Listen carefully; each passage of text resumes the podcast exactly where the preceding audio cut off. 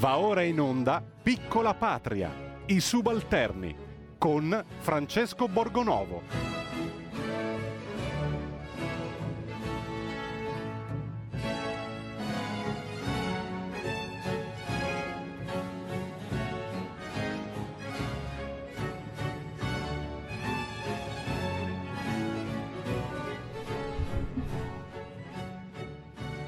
Buongiorno, bentornati, buon venerdì. È arrivato il Salvatore, meglio del vaccino, meglio di Mario Monti, meglio di tutti. Ecco Mario Draghi. Sono già tutti pronti, stesi come tappeti, come pelli di leopardo, eh, pronti per eh, eh celebrarlo. La sinistra in particolare in festa lo loda come se fosse eh, appunto un santo ehm, mi stupisce anche abbastanza, che quasi divertente questo eh, rivolgimento storico eh, per cui la sinistra italiana si mette a, come dire, blandire e a sviolinare un grande banchiere, ma questo è insomma un po' il, sono un po' i cambiamenti storici che ci fanno anche un po' sorridere, insomma. E quindi resta da capire eh, che, cosa, che, cosa, succederà adesso, no? La situazione è confusa, c'è anche a destra chi si interroga. Io sono molto curioso di sapere che cosa ne pensate voi, quindi se ce lo volete dire e volete eh, mandarci o su WhatsApp oppure eh, al telefono, chiamarci, dire quello che pensate di questa eh, scelta di Mario Draghi, io eh, vi ascolto, devo ammettere che io, io, personalmente qualche pregiudizietto ce l'ho, ho cercato di levarmelo eh, il, i primi giorni e poi adesso però vedendo insomma, la sfilata di gente di sinistra che eh, si accuccia no, di fronte a Draghi, vedendo il modo in cui lo raccontano, eh, lo raccontano i giornali, perché insomma eh, ci sono delle cose anche abbastanza eh, ridicole, anche contraddittorie rispetto allo stile dell'uomo che devo dire che ha fatto un bel discorso iniziale, insomma, ha richiamato l'importanza del Parlamento, ha detto delle cose che eh, non sono di sicuro a livello di quelle di certi suoi predecessori, eh, però leggere alcuni pezzi sulla Santa Donna, moglie di Draghi, sulla eh, sua biografia di, di, da quando un bambino eh, già moltiplicava i pani e i pesci, eh, mi lasciano un po' perplesso. Soprattutto eh, ci devono ancora spiegare alla fine della fiera il perché di tutto questo casino. Allora noi lo chiediamo a un grande cantante del passato che forse a proposito di crisi, di difficoltà, aveva già capito tutto. Si lamenta l'impresario che il teatro più non va, ma non sa rendere vario lo spettacolo che dà. Ah, la crisi. Ma cos'è questa crisi? Ma cos'è questa crisi? Metta in scena un buon autore, faccia agire un grande attore e vedrà che la crisi passerà un riccone avare vecchio dice ahimè così non va, vedo nero nello specchio, chissà come finirà. Ah, la crisi, mm, ma cos'è questa crisi? Ma cos'è questa crisi? Cavi fuori il portafogli, metta in giro i grossi fogli e vedrà che la crisi finirà. Si lamenta Nicodemo della crisi, lui che va nel casino di Sanremo a giocare al baccarà. Ah, la crisi, sa, capirà la crisi, ma cos'è questa crisi? Ma cos'è questa crisi? Lasci stare il gavazzare, cerchi un po' di lavorare e vedrà che la crisi passerà. Tutte quante le nazioni si lamentano così, conferenze, riunioni, ma si resta sempre lì. Ah, la crisi! Ma cos'è questa crisi? E allora, cos'è questa crisi? Dove ci porta? Dove ci ha portato? Io eh, oggi lo chiedo a un, eh, una persona estremamente autorevole che secondo me ci può dare eh, delle risposte, almeno delle risposte eh, credibili. Do il benvenuto, anzi il bentornato al professor Luca Ricolfi che ci ha fatto la gentilezza di tornare. Buongiorno professore. Buongiorno a voi.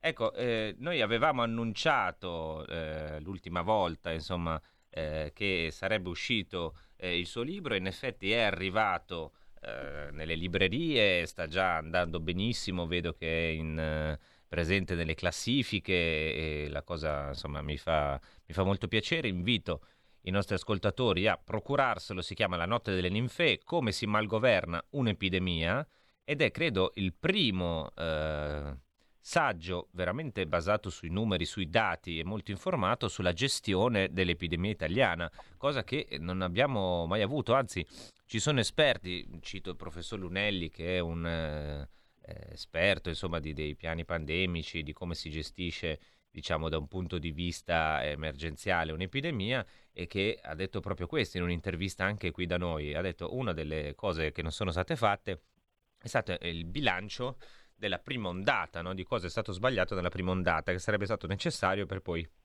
magari correggere il tiro. E mi sembra che invece nel libro del professor Ricolfi ci sia un bilancio di questa prima ondata. Però prima di entrare nello specifico del, del suo libro, professore, io vorrei farle una domanda sulla situazione di questi giorni, cioè l'arrivo di Mario Draghi e chiederle eh, una sorta di divinazione, no? Che cosa succederà secondo lei?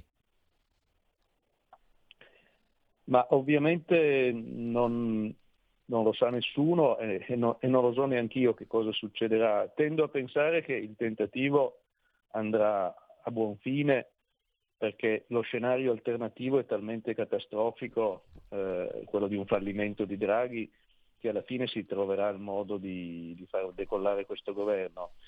Eh, il problema che io vedo e che mi sembra non tutti vedano, perché ho giusto partecipato a un dibattito stanotte sul, sul tema, è la compatibilità tra un sostegno della Lega e un sostegno di, dei grillini o di una parte dei grillini. Secondo me se il sostegno parlamentare eh, fosse questo il governo non durerà molto.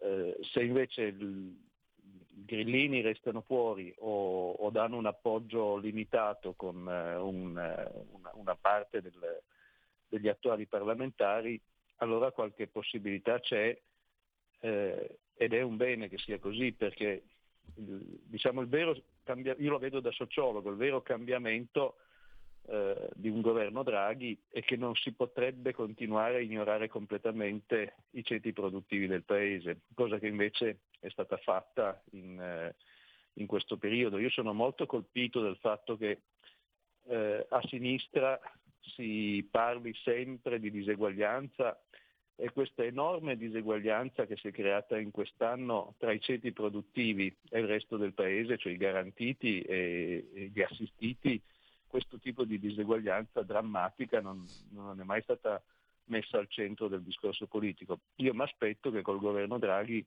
a questa diseguaglianza si, si, si, si, ponga in qualche modo, si tenti di porre in qualche modo riparo. E lei immagina in questa, in questa prospettiva che ci sia anche, eh, come dire, mettiamo che stiano fuori 5 Stelle, ma se ci fosse il Partito Democratico, come ha detto che ci sarà sostegno di Draghi, lei pensa che non sia incompatibile con un sostegno da parte di formazioni centrodestra, ad esempio la Lega o addirittura Fratelli d'Italia, magari dall'esterno, con qualche voto favorevole su singole proposte? Ma io vedo in modo molto diverso eh, il sostegno della Lega e il sostegno di Fratelli d'Italia. Eh, escluderei un sostegno da parte di Fratelli d'Italia perché la Meloni è sempre stata chiara, non solo stanotte da Vespa, ma anche in precedenti interventi. Lei ha una sua visione del, delle alleanze, per cui starà fuori, ma non, non, è molto rilevante perché attualmente la Meloni in Parlamento non, non conta molto, conterebbe se si andasse a se votare. Si andasse a certo, votare. Il terzo partito eh, però al momento non, non, è rilevante dal punto di vista dell'equilibrio parlamentare.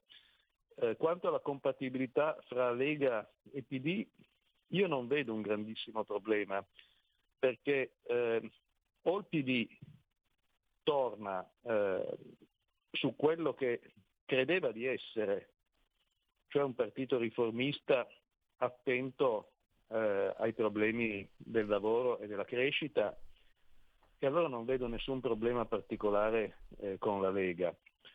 Eh, oppure il partito eh, resta quello che è diventato nell'ultimo anno, cioè un uh, partito che sostanzialmente non, non, ha idee, non ha progetti, non ha uh, valori da difendere ed è interessato solo al potere, a quel punto di nuovo non vedo un problema perché qualche strapuntino penso verrà dato uh, anche ai rappresentanti dei partiti.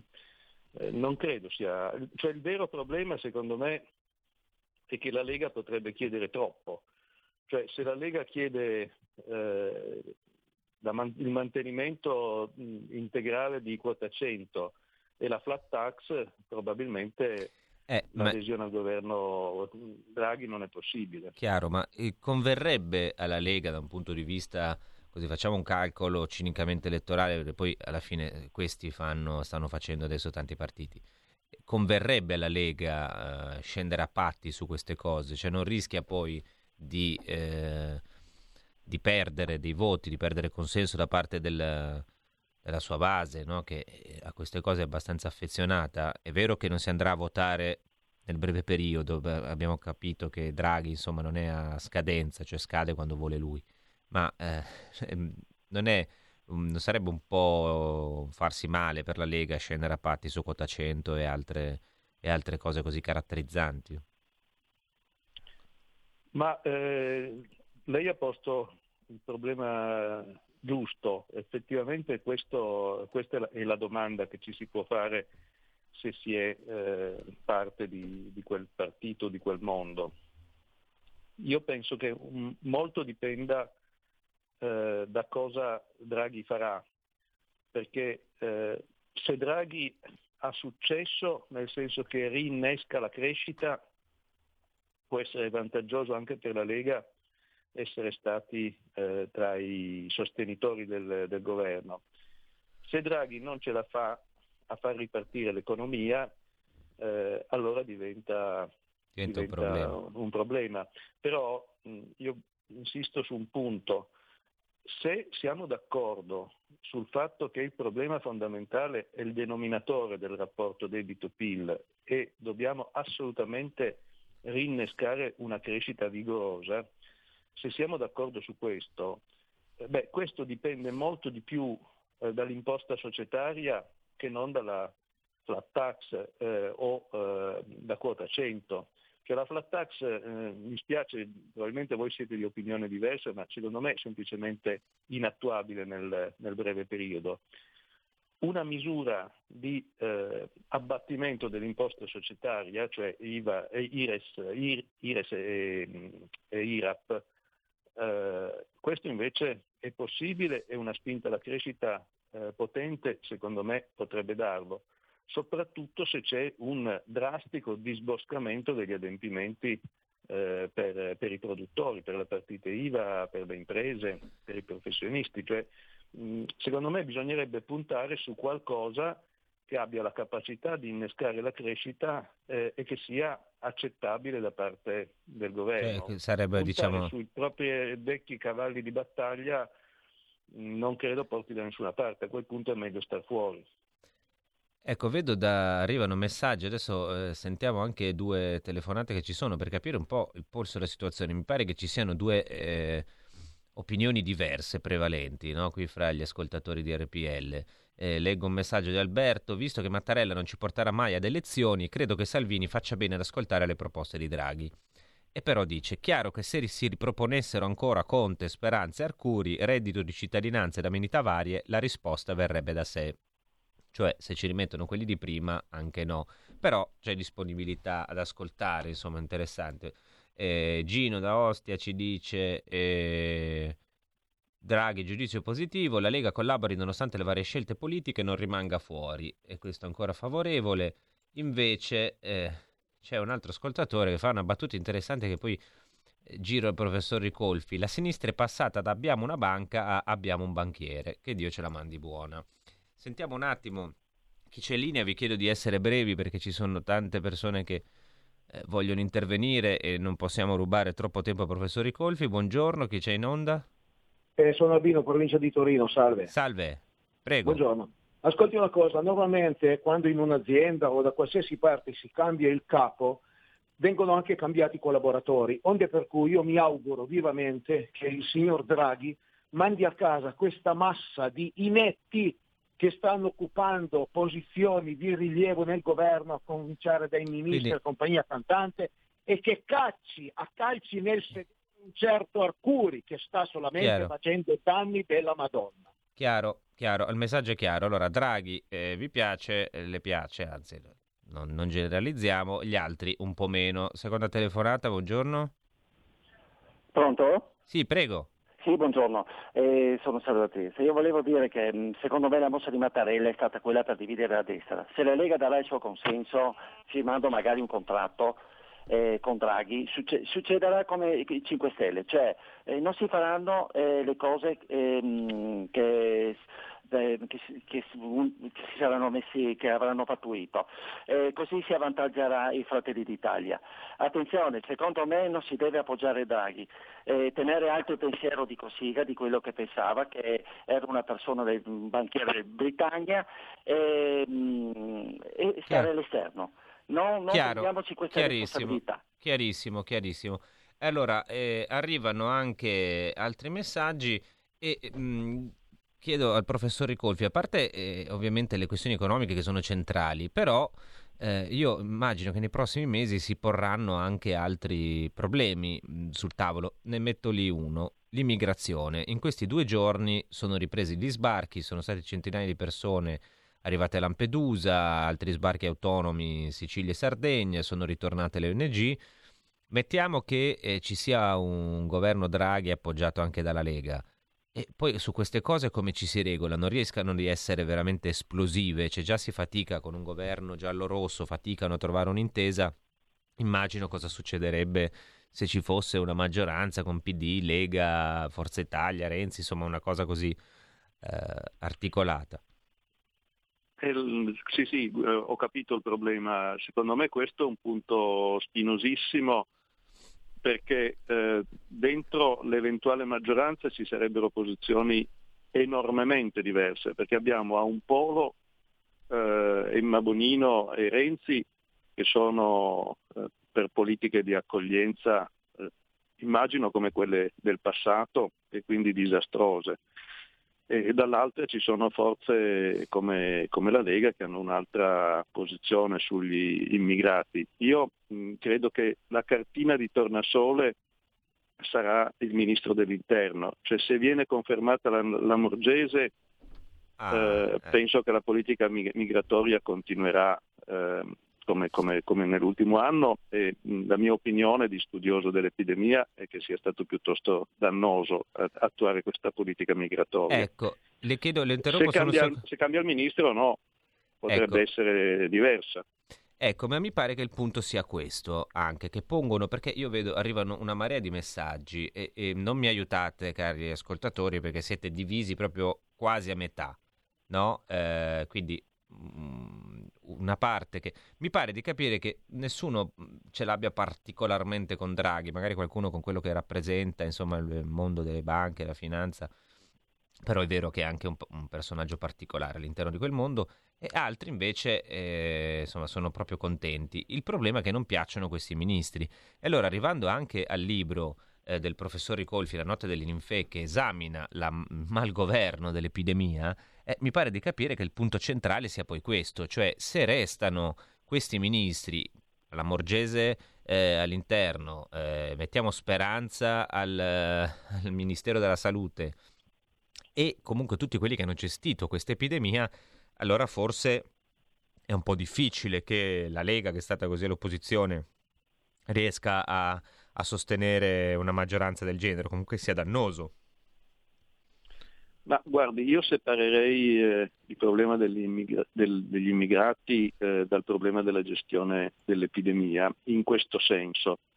Eh, per quanto riguarda gli immigrati, secondo me la, la posizione leghista è assolutamente corretta perché eh, gli immigrati hanno dato un contributo alla diffusione dell'epidemia, non decisivo, però certamente un contributo ce l'hanno avuto eh, i dati su, sulla frazione di positivi, positivi che sono sbarcati sono, sono, inquietanti, ma fanno parte di un problema più generale di gestione delle frontiere, su cui, eh, cioè non, a mio parere, non si può concentrare tutta... Eh, sono ancora in linea? Sì, sì, prego, prego. Ah, ah ok, no, credo fosse caduta la linea. No, no, no, Dicevo, stiamo ascoltando può... con attenzione. Eh, non si può concentrare tutto il problema sugli immigrati perché c'è un errore generale di gestione delle frontiere. I paesi che ce l'hanno fatta a evitare la seconda ondata e ad avere un numero limitato di casi hanno tutti rigorosamente sigillato le frontiere. Quindi o noi affrontiamo globalmente il problema delle frontiere con le quarantene, le limitazioni del turismo internazionale, eccetera, e allora anche dell'immigrazione, oppure sarà molto difficile tenere sotto controllo l'epidemia. E questo è un, è un aspetto del problema. Poi sulla politica sanitaria e su speranza, eh, secondo me la questione è molto delicata perché eh, qui esprimo un, un, parere su cui credo non sarete d'accordo, ma lo esprimo lo stesso. Cioè la posizione di, sulla gestione dell'epidemia che ha assunto la destra non è molto diversa da quella del governo perché fondamentalmente la linea di gestione dell'epidemia è stata di difendere l'economia, eh, cercare di evitare i lockdown, puntare sulle aperture e Speranza è stato eh, sul versante opposto, sia pure in silenzio, eh, ha sempre fatto resistenza, eh, era, un, era diciamo, un, ministro spaventato, ha sempre fatto resistenza rispetto alle aperture precoci, eccetera. Eh, quindi mh, di fronte al problema dell'epidemia bisogna scegliere o si è sulla linea eh, dei paesi lontani, dei paesi eh, del, del, sud-est asiatico, dell'altro emisfero, che si sono posti come obiettivo lo sradicamento del virus, e allora questo è un vero cambio di linea. Se si è sulla linea della mitigazione, su cui sono stati tutti, perché sia la destra che la sinistra hanno pensato solo a mitigare, non a stroncare il virus, beh, allora speranza non è il problema principale. Eh, quindi diciamo, la mia posizione è molto radicale, secondo me speranza va cambiato, ma perché va completamente cambiata la linea. E purtroppo stare dal lato delle aperture quando il numero di contagiati è alto come in questo momento è un errore, eh, anche se questo errore siamo costretti tutti eh, a farlo, qualsiasi posizione adottiamo, perché il governo non ha fatto nulla di ciò che le chiusure le avrebbe evitate. Cioè io sono contrario ai lockdown, tanto per chiarire, sono assolutamente contrario ai lockdown, però sono contrario perché ci sono altri mezzi, cioè noi dovremmo fare un tracciamento fatto bene, dovremmo fare almeno il triplo dei tamponi che facciamo, dovremmo rafforzare il servizio di trasporto locale, allora, se tu fai tutte quelle cose, puoi permetterti di non fare il lockdown, ma se tutte quelle cose non, fai, non le fai, si arriva a una situazione drammatica in cui si è torto comunque, perché se sei per il lockdown eh, è una limitazione della libertà, è un danno all'economia. Se sei per la riapertura fai ripartire l'epidemia. Siamo è, è scacco matto. Quindi Chiaro. per me cambio di linea significa fare quelle dieci cose che abbiamo anche elencato in un appello che il governo eh, non ha fatto. Questo sarebbe un cambio di linea, allora via speranza assolutamente. Eh, allora io ne abbiamo anche accennato qui l'altra volta con il professor Ricolfi e ehm, io credo che però su alcune, almeno alcuni di quei punti anche a destra ci sarebbe della disponibilità a, insomma, a venire sulle sue posizioni anche perché sono molto convincenti. Noi Adesso abbiamo la pubblicità. Io ringrazio tantissimo il professor Ricolfi eh, della sua gentilezza e della sua disponibilità. Vi invito a fare due cose. Uno, a leggere e comprare, prima comprare poi leggere, eh, di solito funziona così, eh, La notte delle ninfee, come si malgoverna un'epidemia, che è il suo libro edito dalla nave di Teseo, eh, che contiene le, le, le proposte cui, a cui si accennava prima, contiene una lettura estremamente interessante basata sui dati, sui dati che è una cosa importante, non sulle sensazioni, e poi di andare a vedere il sito della Fondazione IUM, che è un po' l'osservatorio diciamo, che il professor Ricolfi assieme ai suoi collaboratori ha costruito e se volete sostenerlo credo che sia possibile anche perché in Italia di osservatori indipendenti, insomma, coraggiosi che abbiano il coraggio anche di sostenere delle opinioni, insomma, libere, ecco come fa il professor Ricolfi, ce ne sono veramente pochi. Dunque io ringrazio di nuovo il professore e spero che to- possa tornare a trovarci eh, prossimamente. Noi andiamo un attimo in pubblicità, poi ritorniamo perché sono delle chiamate e voglio sentire che cosa ne pensate di Mario Draghi. Il futuro appartiene a chi fa squadra. Le radio italiane si uniscono per giocare la partita da protagoniste. Nasce l'app Radio Player Italia. 140 stazioni in una sola rete. Scegli la tua preferita e ascolta il suono perfetto del digitale. Gratis, senza registrazione. Senza interruzioni. Compatibile con tutti i device. Le notizie, la compagnia. La musica scelta da chi la ama, la conosce e la vive. Scarica Radio Player Italia. Il futuro batte con la radio nel cuore. Anche RPL è disponibile su Radio Player Italia.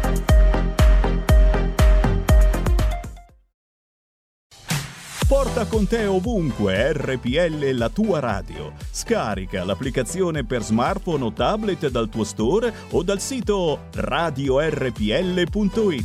Cosa aspetti?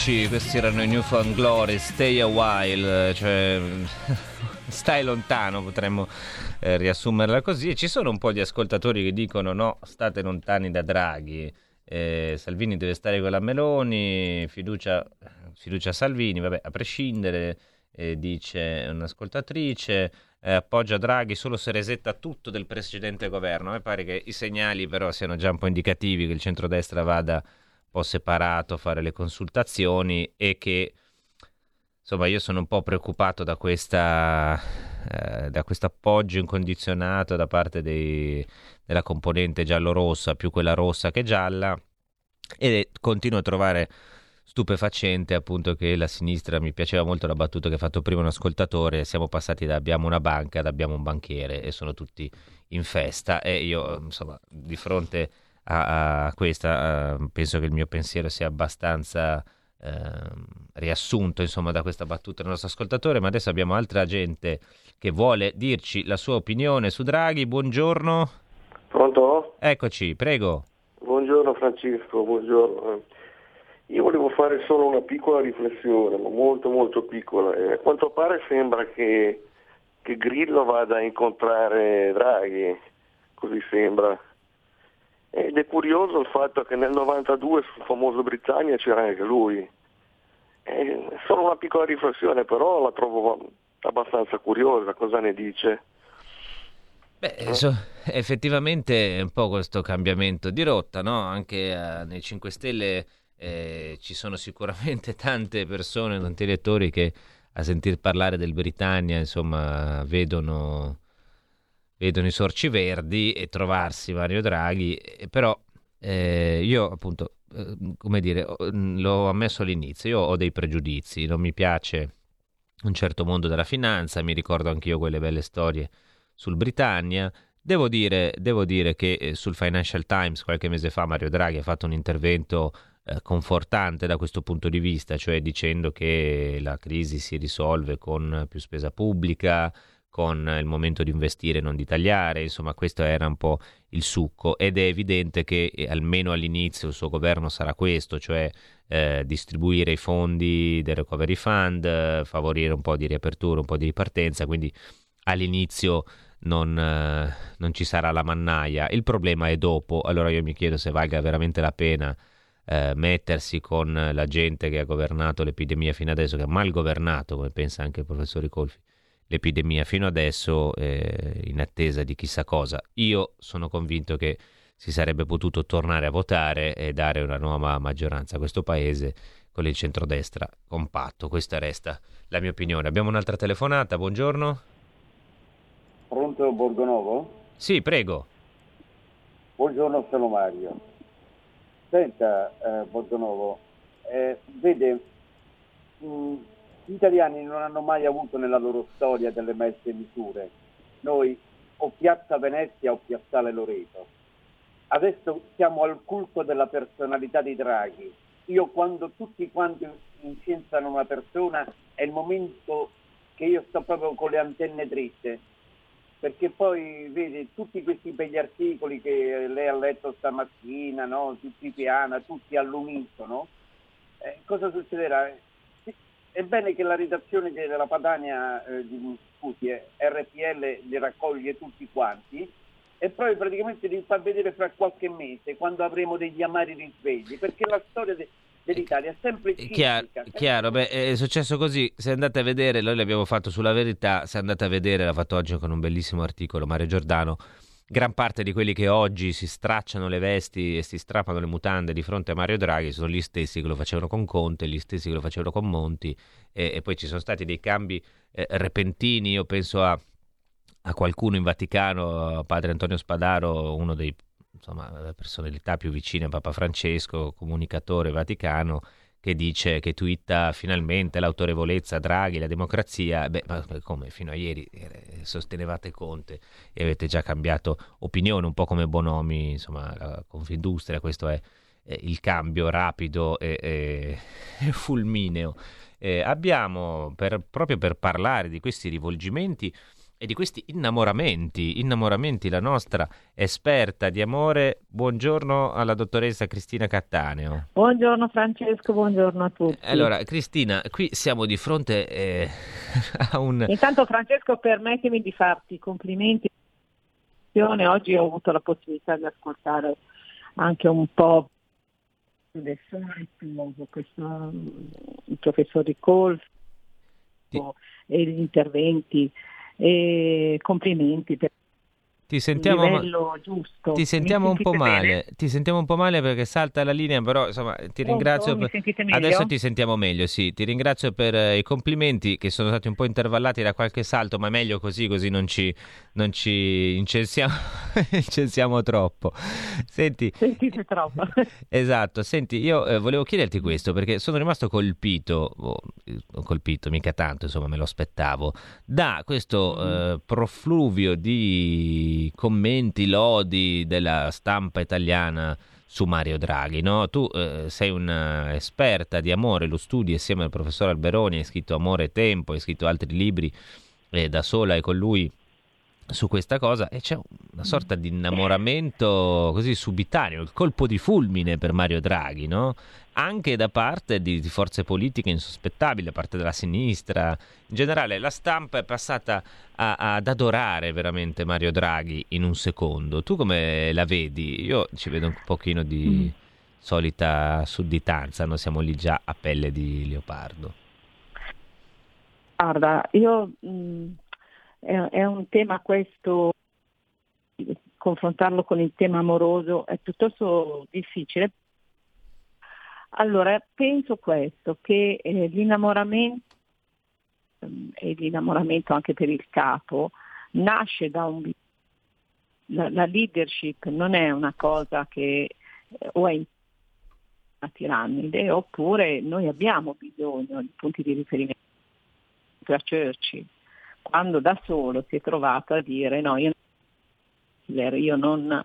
E, ehm, ed è riuscito a, eh. a, portarsi dietro il Parlamento inglese, sia Cristina, purtroppo ti, continuiamo a sentirti con un po' di bu. sentite molto male. Ti sentiamo male, proviamo a, a ripristinare la linea. Intanto una, eh, ci sono un paio di telefonate, ne approfitto così proviamo a, a, rimetterti e sentire bene il tuo discorso, altrimenti non riusciamo a capirti. E intanto, buongiorno, chi c'è in onda?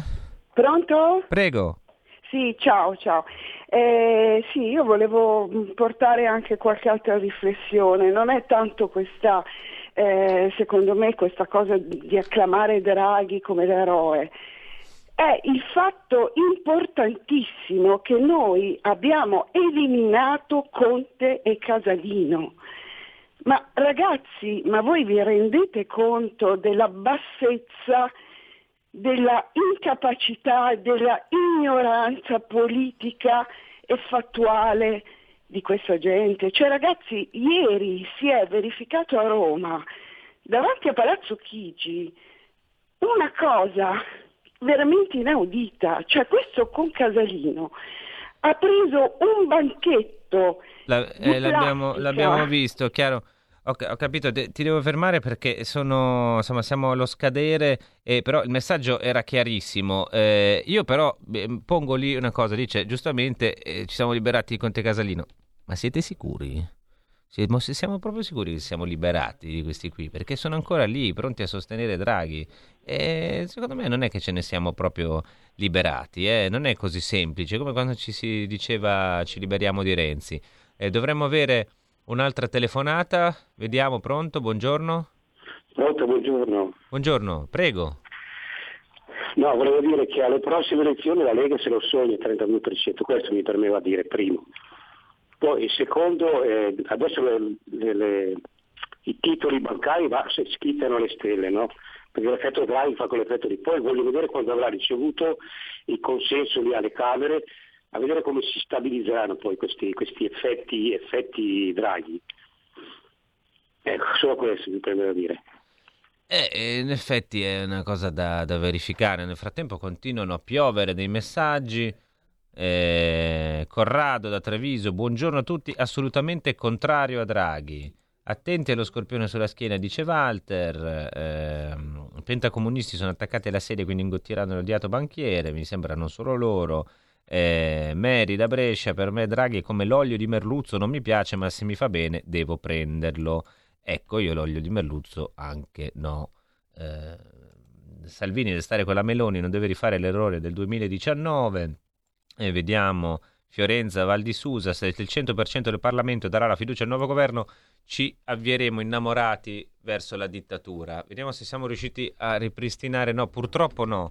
E, e riproveremo allora con la nostra Cristina Cattaneo lunedì perché eh, aveva una riflessione interessante, ma abbiamo qualche problema di linea. Chi lo sa che non ci siano delle potenze così mosse da questi alti eh, potentati della finanza che ci impediscono di sentire la nostra Cristina Cattaneo. Eh, leggo un altro ehm, intervento. Eh, che insomma è d'accordo col signore di prima o Piazza Venezia o Piazza Loreto eh, se anche il mio voto la Lega non l'avrà più per le parole di Giorgetti e l'assenza di Salvini. Borghi e Bagnagli avete messo in cantina, immagino.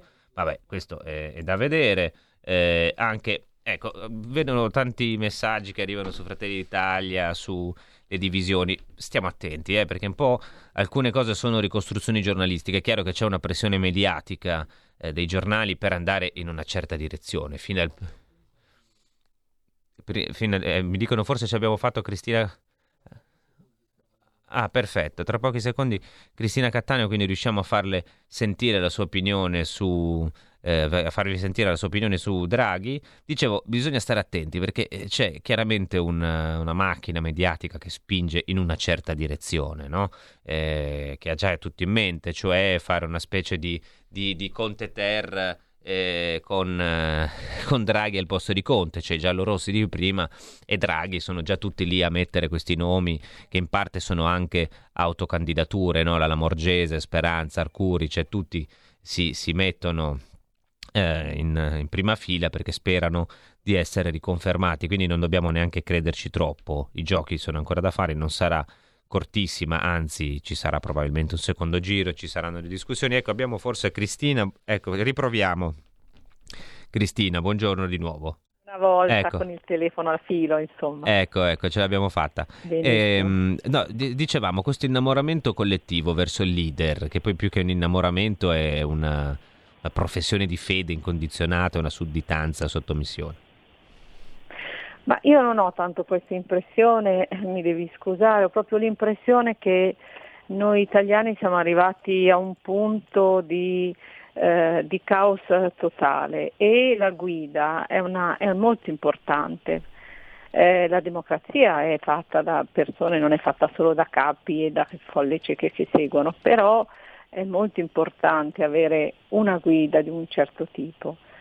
E eh, io ho l'impressione anche che Draghi sia stato stanato, non, non ho l'impressione di una persona che sia venuta per guidare in questo momento in cui ho l'impressione che più che, eh, che quello che rischia di più sia veramente lui, insomma.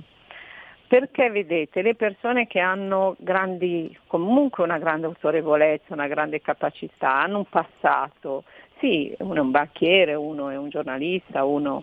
però quello che hai fatto nel passato, in tutta la tua vita, è una cosa importante. E noi abbiamo invece in Parlamento persone in cui, in cui passato, al di là del lavoro che loro hanno fatto, della professione, di fronte a Draghi c'è comunque un salto di qualità, c'è un salto di, di, di, Quindi tu dici ci si affida a Draghi? Io dico che c'è un salto e io penso questo, che se prendi un campione, comunque sia, e lo prendi per un periodo ovviamente limitato, perché eh, tutti i discorsi che avete fatto chiaramente illustrano il fatto che lui non ha una base in Parlamento e, e c'è una situazione eterogenea, ma siccome un po' di, di guizzo, eh, cioè vede, non è solo che cambiano idea, anche che se ti trovi di fronte a un fuoriclasse comunque sia eh, è, è giusto secondo me dargli Chiarissimo. Tutto. Cioè, devi aiutarlo a quel punto, metterti, aiutarlo in modo deciso, a tempo. Non, eh, penso sia anche quello che, che, si prefigge lui. Ha bisogno di gente seria, che dia la sua parola, che non cambi di ogni tre minuti, che non faccia accordi sotto banco. Que- noi abbiamo bisogno di un salto di qualità, al di là di tutto.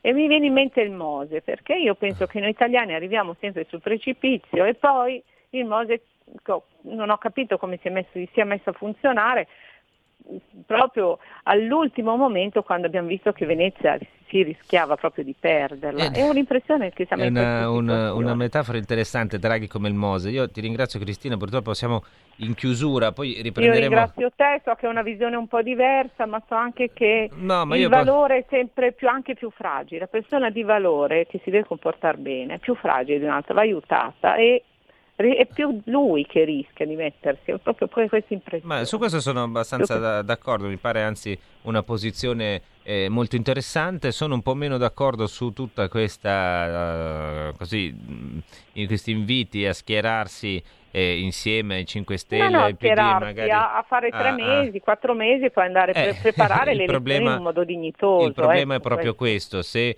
questa crisi eh, continuerà a, così, insomma, a, a darci, ci darà uno scenario di chiarezza. Ecco qua, ce lo, lo sentiamo sottofondo il grande Rodolfo De Angelis.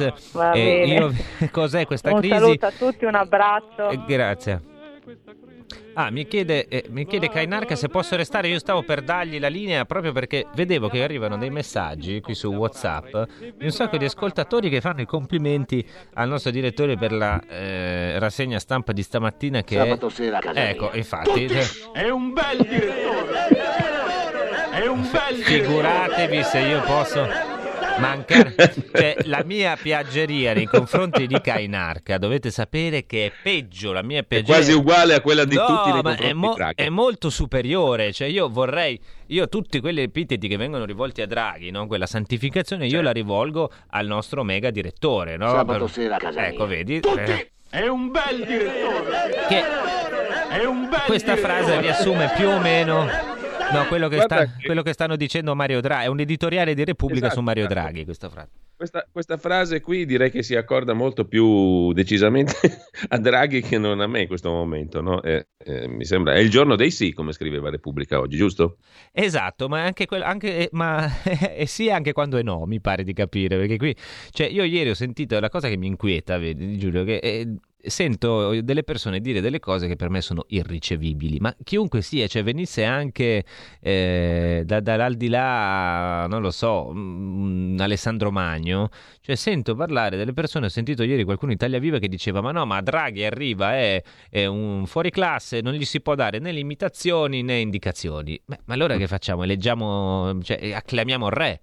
No, cioè, ma, bisogna stare anche molto attenti, credo, Francesco, a questo ragionamento qua, no? Perché altrimenti, giustamente, un cittadino comune dice: Ma allora io cosa vado a votare a fare? Perché dovrei andare a votare? Ma, eh, infatti... ma d'altro canto, Draghi è colui che coniò quell'espressione meravigliosa, il pilota automatico, no? Eh, esatto, che deve gu- esatto. guida da solo lo Stato senza bisogno di Parlamento, partiti, elezioni, rotture di scatole varie, in coerenza con uh, quelli che sono i principi, in quel caso della Commissione europea, della Banca Centrale Europea e via dicendo, però in realtà di livelli di potere superiori, semplicemente. Pilota automatico non è un'espressione che una persona come Draghi credo usi così per divertirsi o per fare battute alla Beppe Grillo, no? Qualcuno prima ricordava Beppe Grillo sul Britannia, è una di quelle favole fantastiche che circolano in rete, no? Quelle mezze bufale che diventano Esatto. poi verità per qualcuno. Ehm, non credo che Draghi con quell'espressione si riferisse a una bufala, era un- una ben precisa dichiarazione di intenti e anche di, di modo di concepire la sua azione e la sua opera. Ora che poi abbia dimostrato sensibilità sociale, riscoperto le sue radici alla Federico Caffè, cioè keynesiane, viva lo Stato, il debito buono e compagnia bella, secondo me, diciamo, parte è in armonia coi tempi, perché ci si è accorti Certo, forse anche che le elite si diciamo, accorgono che ogni tanto Eh, qualche brioscina bisogna tirarla. sempre il popolo, no? non è che lo puoi sempre tenere a schiaffo e a bastonata. Eh, in fondo, tutto sommato, il panorama è fatto sì di capitale, ma anche di lavoro, quindi bene o male, se lo schiavo lo fai morire, poi non, non lo puoi più neanche schiavizzare. Eh, quindi questo servirà poi nelle fasi di contrattazione di governo, credo, e non so come la vedi tu, Francesco, a, a ottenere un amplissimo appoggio da parte di tutti, perché tanto in sede programmatica abbiamo capito che i programmi non contano niente. Spendo due parole, non credo che Draghi vada per esempio a dire alla Lega faccio la Boldrini ministro e apro i porti. Dirà che avremo una visione controllata, rigorosa, ma anche umana di tutto qua, o no? Ma assolutamente, io credo, cioè, io penso sinceramente che eh, con eh, il Partito Democratico, con queste persone, non, non si possa governare, ma non perché sono impresentabili, perché hanno delle idee radicalmente diverse. Cioè, un conto sarebbe stato se il centrodestra compatto avesse detto proviamo a vedere per qualche mese eh, di appoggiarci a Draghi, di fare delle cose che servono urgenti sulla ripresa, tanto voglio dire il recovery plan eh, bisogna farlo, eh, bisogna licenziarlo, sul MES magari essendoci Draghi si riesce anche a, a fermare la cosa, per cui quello sarebbe stato un conto. Un altro conto è a queste condizioni con eh, il PD, con magari 5 Stelle, Renzi, un pastrocchio Mm-hmm. che secondo me non ha fine. E poi io penso una cosa, al di là di tutto, cioè quando si inizia con le premesse che ha dato Mattarella, che noi non, Mm. dimentichi- non dimentichiamoci che c'è Mattarella, c'è uno che prima ha tracciato il perimetro dicendo questi sono i presentabili, cioè le, Conte, i 5 Stelle, il PD, gli altri fanno schifo, a parte un po' Forza Italia forse, quindi partiamo da lì. E uno, la premessa di cosa uno che fai, dice eh, no- non, non si Eh. può andare a votare, allora per me questa cosa nasce già male, cioè secondo me si doveva andare a votare, si poteva andare a votare come si va al supermercato, si può anche andare a votare controllati, si elegeva una nuova maggioranza e si cambiava posizione. Questa resta la mia, ma Sì, mi sì, rendo sì. conto che è troppo semplice e magari io sono un populista con l'anello al naso, però ti faccio no, ma presente... credo, Francesco, che la tua posizione sia corret- corretta anche eticamente e politicamente, se queste cose si possono abbinare. Credo di sì, perché si può fare politica anche in maniera etica, no? Ehm, credo, giu- che, credo che sia giusto, però siamo secondo me davanti a un, un crinale molto importante qui. Insomma, che scenda in campo un peso massimo come Draghi, secondo me ha un- significato fortissimo, no? Non è Conte, poverino, col suo banchettino miserabile in mezzo a- alla piazza, no? Che ci ha dato proprio l'immagine plastica di come si va a finire quando mm, sei fuori dal cerchio magico, quello che conta veramente. Ecco, questo che scenda in campo Draghi, secondo me significa che si chiude un trentennio. Io la vedo così e mi sarebbe piaciuto e mi piace anche mm, sentire la tua opinione su questo, no? Perché secondo me si chiude il trentennio del 92. Draghi non a caso era lì eh, con ruoli di grandissima importanza, dietro le quinte della politica, ma c'era, era lì dall'83, assistente di Andreatta, quindi non è una persona che la politica non, non la conosce, la conosce benissimo. No? Mm, non ha mai avuto ruoli banalmente politici, ma ha avuto ruoli super politici in tutto quello che ha fatto. Quindi è una persona che la grammatica, la sintassi, i retroscena della politica li conosce perfettissimamente, non è un impolitico come qualcuno lo descrive, io non no, ci credo assolut- affatto. Assolutamente. No? Eh, eh, quindi diciamo è una persona sommamente politica, è una persona di grandissimo peso, è una persona che mette d'accordo tutti dal Vaticano a Joe Biden passando per tutti quanti, è una persona che le carte le detta lui, quindi non mi venite a dire se questo mi garantisce il mio programma, io lo voto. Cioè, il problema è diverso, o tu ci stai o sei fuori, come ha fatto capire Mattarella. E quindi io mi domando, le opposizioni, secondo me, hanno una scelta sola, allinearsi, e lo stanno facendo. E però si pone un grosso problema, al, tornando alla tua impostazione anche etica, oltre che politica. Qua stiamo discutendo del fatto che ci avviciniamo, secondo me, a una stagione nella quale le opposizioni, in sostanza, non esistono più. Tu come la vedi? Ma io sono abbastanza d'accordo. Io, è chiaro che non si può poi interferire no? Eh, col manovratore no? all'inizio, soprattutto. Eh, io penso che al centrodestra, eh, appunto, andare compatto magari poteva servire per godere un attimo del, delle, come dire, delle benefici iniziali, cioè diamo i soldi del, del recovery, riusciamo a mettere un attimo, rimettere un attimo in carreggiata al paese e allora possiamo eh, partecipare anche noi, se partecipiamo compatti riusciamo ad arginare il PD. Mi pare che questa prospettiva però sia immediatamente tramontata e soprattutto si basa su mm. una cosa che mm. non esiste, cioè che Draghi sia a tempo No, e, e sì, no infatti, infatti. Draghi a tempo. Anzi, ma... secondo me, guarda, forse la sparo un po' grossa, Francesco. Per, per, conto mio, ripeto, si chiude un'epoca dal 92 a oggi che è stata quella delle ricreazioni varie, tra virgolette, sono servite anche a fare grossi affari. Eh. Per carità, nel frattempo c'è gente che ha fatto affari colossali. Eh, e Draghi lo sa benissimo, mm, come gli ricordava Cossiga brutalmente, ma insomma cogliendo un elemento di verità, e quindi si è chiusa la ricreazione e da questo punto di vista mi pare che se assumiamo uno sguardo un pochino più storico e meno cronistico e quotidiano, anche Berlusconi possa essere interpretato tutto sommato come una parentesi, la dico grossa. Si chiude l'enorme parentesi che va dalla prima Repubblica a oggi e oggi inizia una nuova fase. Che devo dire a pelle a me non piace per niente, mi ricorda i tecnocrati di Giorgio Gabriel, con la meravigliosa canzone là, adattata ai nostri tempi. Mi piace molto poco, però di fatto è così. Beh, n- non piace neanche a me perché mi ricorda una nuova fase che però me ne ricorda una molto antica, diciamo così, no? il feudalesimo. E, e, mi pare che ci sia una chiamata, la prendiamo, prendiamoci una chiamata insieme, fammi godere di questo sì. privilegio. Buongiorno. Mio. Pronto? Prego. Prego, eccoci. Buongiorno a voi, sono Giorgio, un imprenditore di Torino. Intanto complimenti a Cainarca per la rassegna stampa e a lei Borgonovo, io compro sempre la verità dal primo numero. Il problema Grazie. qui non è Draghi, il problema è la democrazia. Perché eh, Mattarella, dopo aver in, eh, incaricato Fico, non ha incaricato la Casellati? Semplicemente perché se avesse incaricato la Casellati e avesse dato incarico a Salvini, Salvini avrebbe trovato sicuramente un 60% di, di sostegno in Parlamento e avrebbe da, fatto un governo aderente a quello che è la volontà popolare. La posizione che sta prendendo adesso la Lega è molto pericolosa. Però anche lei, scusi, è con la democrazia. Ma cosa mi viene a parlare di democrazia nel 2021? Non si rende conto che super... sono concetti superati, no? La, democra- ragione, però io la democrazia, eh vabbè, ma bisogna essere, come ha detto ieri sera, ieri sera ho sentito la Boldrini che parlava del gender e diceva no, il paese più avanti, no? Allora basta la democrazia, ma che è la democrazia? Bisogna prostrarsi tutti come fanno a, di fronte al Santo Draghi. Io l'ho detto dall'inizio, Giulio, io tra, tra sì. i due preferisco San Giorgio sto da quella parte lì, no? Eh, guarda, ti, la mettiamo anche, se, se, Colombo mi dà una mano, la, la, facciamo sentire così io ti lascio su queste note meravigliose. Eccole qua. Beh, un cane mastino. Avremo modo di risentirci allora. Esatto, però ti vorrei riportare, prima di andare con Giorgio Mm. Gaber in sottofondo, il messaggio che riassume in generale la mia posizione politica di, di- di questi giorni, che eh, ci arriva da un'ascoltatrice, suppongo che sia un'ascoltatrice dal tono del messaggio, che dice semplicemente Kainarca è bellissimo. E questa è la mia posizione politica da qui. a casa mia. Eh, anche sotto, tutto insieme, Gaber. È un bel direttore. Allora, grazie, ti lascio con Giorgio Gaber, noi ci risentiamo poi Grazie a te. pomeriggio Grazie, e poi Francesco. lunedì. sono nascosti nella sera. Non fanno niente, stanno fermi. Sono alle porte di Milano. Con dei grossissimi mastini che stanno seduti i loro piedi e loro tengono per mano.